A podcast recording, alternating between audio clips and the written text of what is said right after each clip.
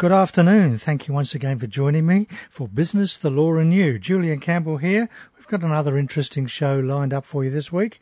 A bit later in the program, we'll have a look at uh, a Harvard Business Review tip. This one is get your message across in a difficult conversation. We're also going to be talking with Christina about, uh, well, we're going to have a look at the um, top innovative companies again and have a look at a few more on those lists. But right now we're going to have a chat with John Woodward, who's a lecturer with the University of New South Wales School of Taxation and Business Law. Good afternoon, John. Good afternoon, Julian. How are you? I'm good. Thanks for joining us again. It's quite, been quite a while.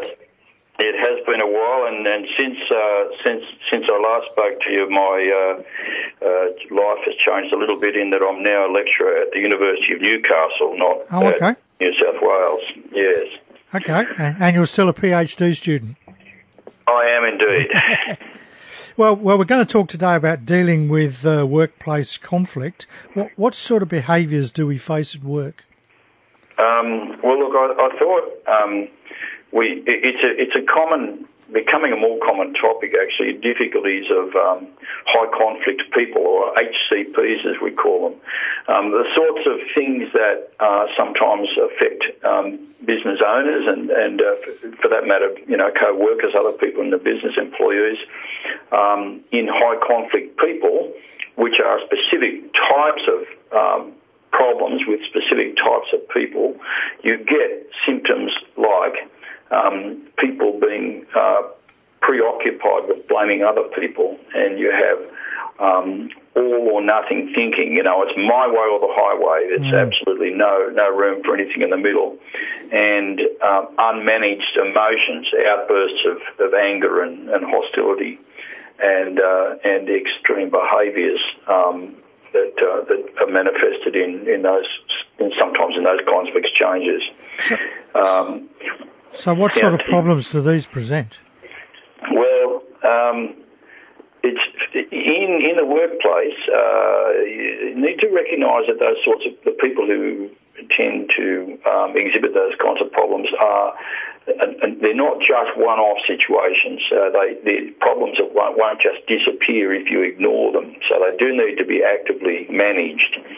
And uh, if if they're not actively managed and they're not dealt with in a prompt and and uh, you know, prompt manner as they arise, then you can you end up getting ongoing problems with staff relationships. They tend to upset other people on the staff. Um, they can uh, result in um, disharmony in the workplace, loss of productivity, and and uh, you end up having problems with other people and resigning because they're being bullied, and um, you end up having uh, problems with with industrial problems generally. Um, and you end up in conflict with the law, then you have problems with um, occupational health and safety, and and the the obligations to keep. Um, people in a safe workplace free from that kind of behaviour. So, obvious, so obviously, uh, we should do something about it. Uh, what what could we do about it?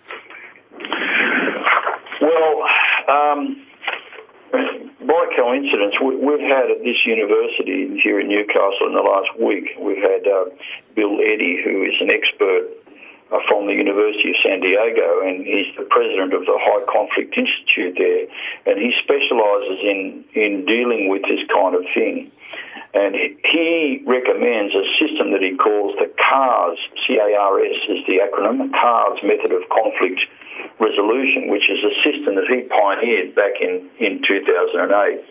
Now that acronym stands for um, connect, um, analyse, respond, and set limits on behaviour. Okay. And it's based on this the concept that you know you, you're dealing with these things. You've got to connect with the person so that there is an is an actual engagement there. Um, and he does that according to another acronym called the EAR statement, which shows empathy, attention, and respect. Then analyse the options that are available to you when you when you speak to when you've established contact. Um, you have to select an option, analyse it carefully, and just go with it. That's that's so a firmness uh, about uh, about what you're going to do. Um, you have to respond to hostility or misinformation. Um, make your response brief, informative, friendly and firm. Um, and you need to set limits on behaviour, firm limits on behaviour. And you can do that by reference to established rules, um, providing uh, logical consequences for what's, what happens if the rules are not uh, obeyed, and uh, uh you know you, you, that that should help manage the problem. It can be more difficult with with uh, high conflict people because uh, they they tend to think that the rules just simply don't apply to them, and uh, you know they have other um, agendas which are sometimes more difficult to manage. Um, that's a brief summary of, of yeah. Bill's um, recommended program. And if, if, listeners are interested in exploring that further, then he, Bill's just recently published a book called "It's All Your Fault at Work," mm. which is published in the Business management genre, and uh, it's available online. Actually, it, um, it, it, I'll give you the the uh, the, the, web address is uh, www.unhookedbooks, or one word, unhookedbooks.com. Um, so uh, there's some very useful information in that book. Um, and uh, Bill Eddy's a very uh, widely recognised um, expert who deals with these sorts of matters. As I say, we've, we've had the great uh, privilege here at the University of Newcastle of having him here in the last week to talk to us. So it's, it's been been good. So, as a lawyer, um, what sort of legal issues does it then could it just run into as a business person? Well, look, the, the sort of problems that people face, and we've seen this time and again, um, is what happens is that people uh, find difficult people too difficult to deal with, and so they tend to ignore the problem and hope that it'll go away. Yeah. It doesn't go away, and so uh, you get issues of uh, so these people will do to to uh, they become uncivil to other people in the workplace. Um, they create uh, stress in the workplace, uncooperative behaviours. They tend to be the sort of people who spread rumours about other people to try and undermine their um, activities and, and uh, promote, you know, their own cause. Uh, they purposefully misrepresent the targets of blame and, and, and, and sabotage work projects, all to the sake of trying to prove their point. Mm. Now, um, what happens is if that goes on, if that if that behaviour is just ignored or we put it aside because it's too difficult to deal with, the problem is it has an effect on the other people in the workplace, and they leave or go on stress leave. And the next thing you've got workers' compensation claims and okay. all this sorts of thing happening. So that's yeah. that's the kind of things that you know that, that can happen if if mm. um, if these things are not properly addressed. And regrettably, for some reason, it just seems to be becoming more common. We see yeah. uh, quite a lot of it. The consultants here um, tell us that, that that's uh, becoming an increasingly difficult um, matter to, to deal with. Mm. Great. Well, thanks for your time again, John. We'll have a chat with you again another week. Nice to talk to you. Thank, Thank you. you. Bye-bye. Bye.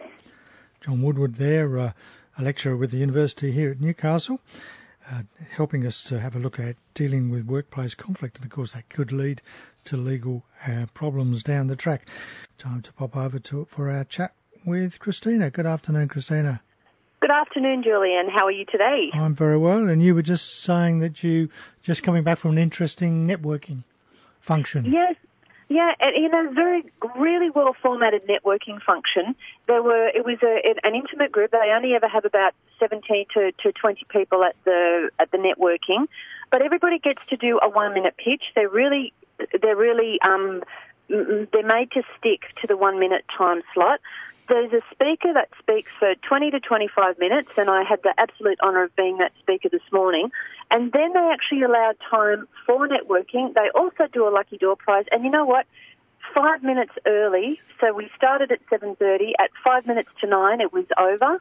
Um, people then got a chance to remain if they didn't have to race back to the office, oh, yeah. uh, and some people did. So there was excellent conversation afterwards. But it was a real networking event. You know, it was mm. really, it wasn't come and sit down, have a lunch, listen to a speaker for an hour, which I don't believe is networking. Yeah, that's yeah. a that's a lesson. That's something that that you know we do get benefit of, but it's not a networking session. Mm. Uh, I thought this was a great networking session this morning. So you know, well done, Byron and Byron and Beyond Networking.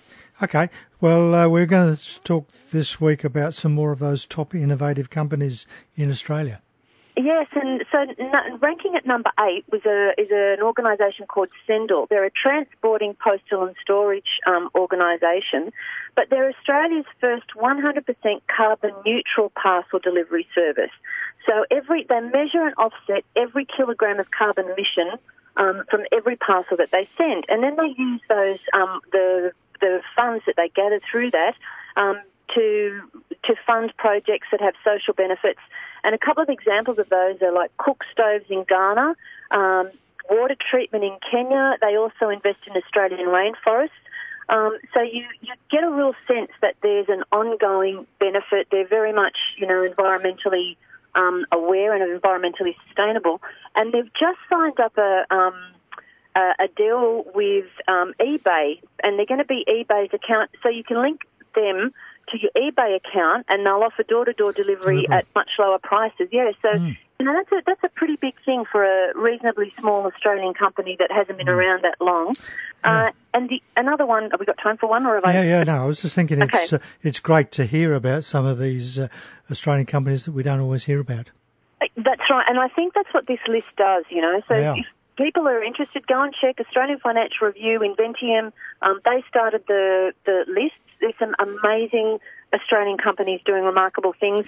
Um, enter, like all companies should enter. They get a um, the 2018 um, entries will be open shortly, uh, but you know, you, I think at the moment you need to have more than 30 employees. Okay. Um, our friends at Funded Innovation have won it, you know, several times. Um, they've been in the top five, I think, every t- ever since the, the awards began. But there's, there's one more that I'd like to tell you about yep. today. It's called InfoTrack. It's an IT and telecommunications company, so there's a wide variety of businesses that have won these awards, um, and they're off the plan conveyancing. So, Plan IT, it's a, it's a, it allows clients to compile hundreds of off the plan contracts in like minutes, apparently. Send and sign contracts electronically. Um, that you can correspond uh, at a at a development level. You can do complete adjustments, complete settlements, and all of it can be done with manual entry of spreadsheets. So it's an IT company um, that is up there at number, I think they were number nine, ranked number nine. So great varieties from medical to, mm. to retail to IT. Um, lots of companies in Australia, which is an awesome thing, doing remarkable things in this space. And I really want some of those countries to, uh, some of those companies to enter the international awards. You know, the mm. Forbes Most Innovative Companies Awards and things like that, which I think would be awesome. Be fantastic, wouldn't it? Yeah, to have right. to have us up there, you know. All right. Well, thanks very much for your time. Uh, we might pick a couple more next week, or we'll look at some other aspect of this innovation lots of things to talk about in the innovation space. I think we're really coming into our own, Julian. Look forward to talking to you next week. Thank you. Bye bye. Bye. Christina there with uh, yeah those companies. We, just, we don't hear about them, do we? But it's uh, they're doing some fantastic things. Got time for a Harvard Business Review tip. As we said earlier, this one get your message across in a difficult conversation. If you need to have a difficult conversation with someone, you're unlikely to come to a resolution if you don't hear the other person out. After you've listened to your counterpart, you can create a better understanding of your message by doing the following. First of all, own your perspective. Treat your opinion like what it is, your opinion. Start sentences with I, not you. Explain what's bothering you and follow up by identifying what you hope will happen. Secondly, pay attention to your words. Avoid name calling and finger pointing. Your language should be simple, clear, direct, and neutral. Thirdly, watch your body language. Are you slumping your shoulders, rolling your eyes, folding your arms? Take uh, stock of the impression you're giving. And then finally, change the tenor of your conversation. If things get heated, don't panic. Take a deep breath and suggest a different approach, such as if we put our head, foot, heads together, we could probably come up with a way to move past this. Do you have any ideas? So uh, we do have those heated situations from time to time, particularly as uh, we were mentioning earlier with John Woodward and the uh, challenges that we can get in the workplace sometimes. So some interesting points there. Well, thank you for being with me for the last half hour. I hope you've enjoyed the program.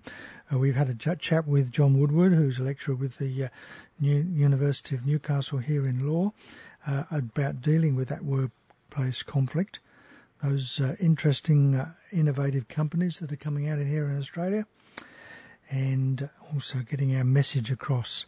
In a moment, Jane Klein will be back with us with more of our easily listening favourites. Next week, we're going to visit the tax world again with Tony Vidray from AV Chartered Accountants.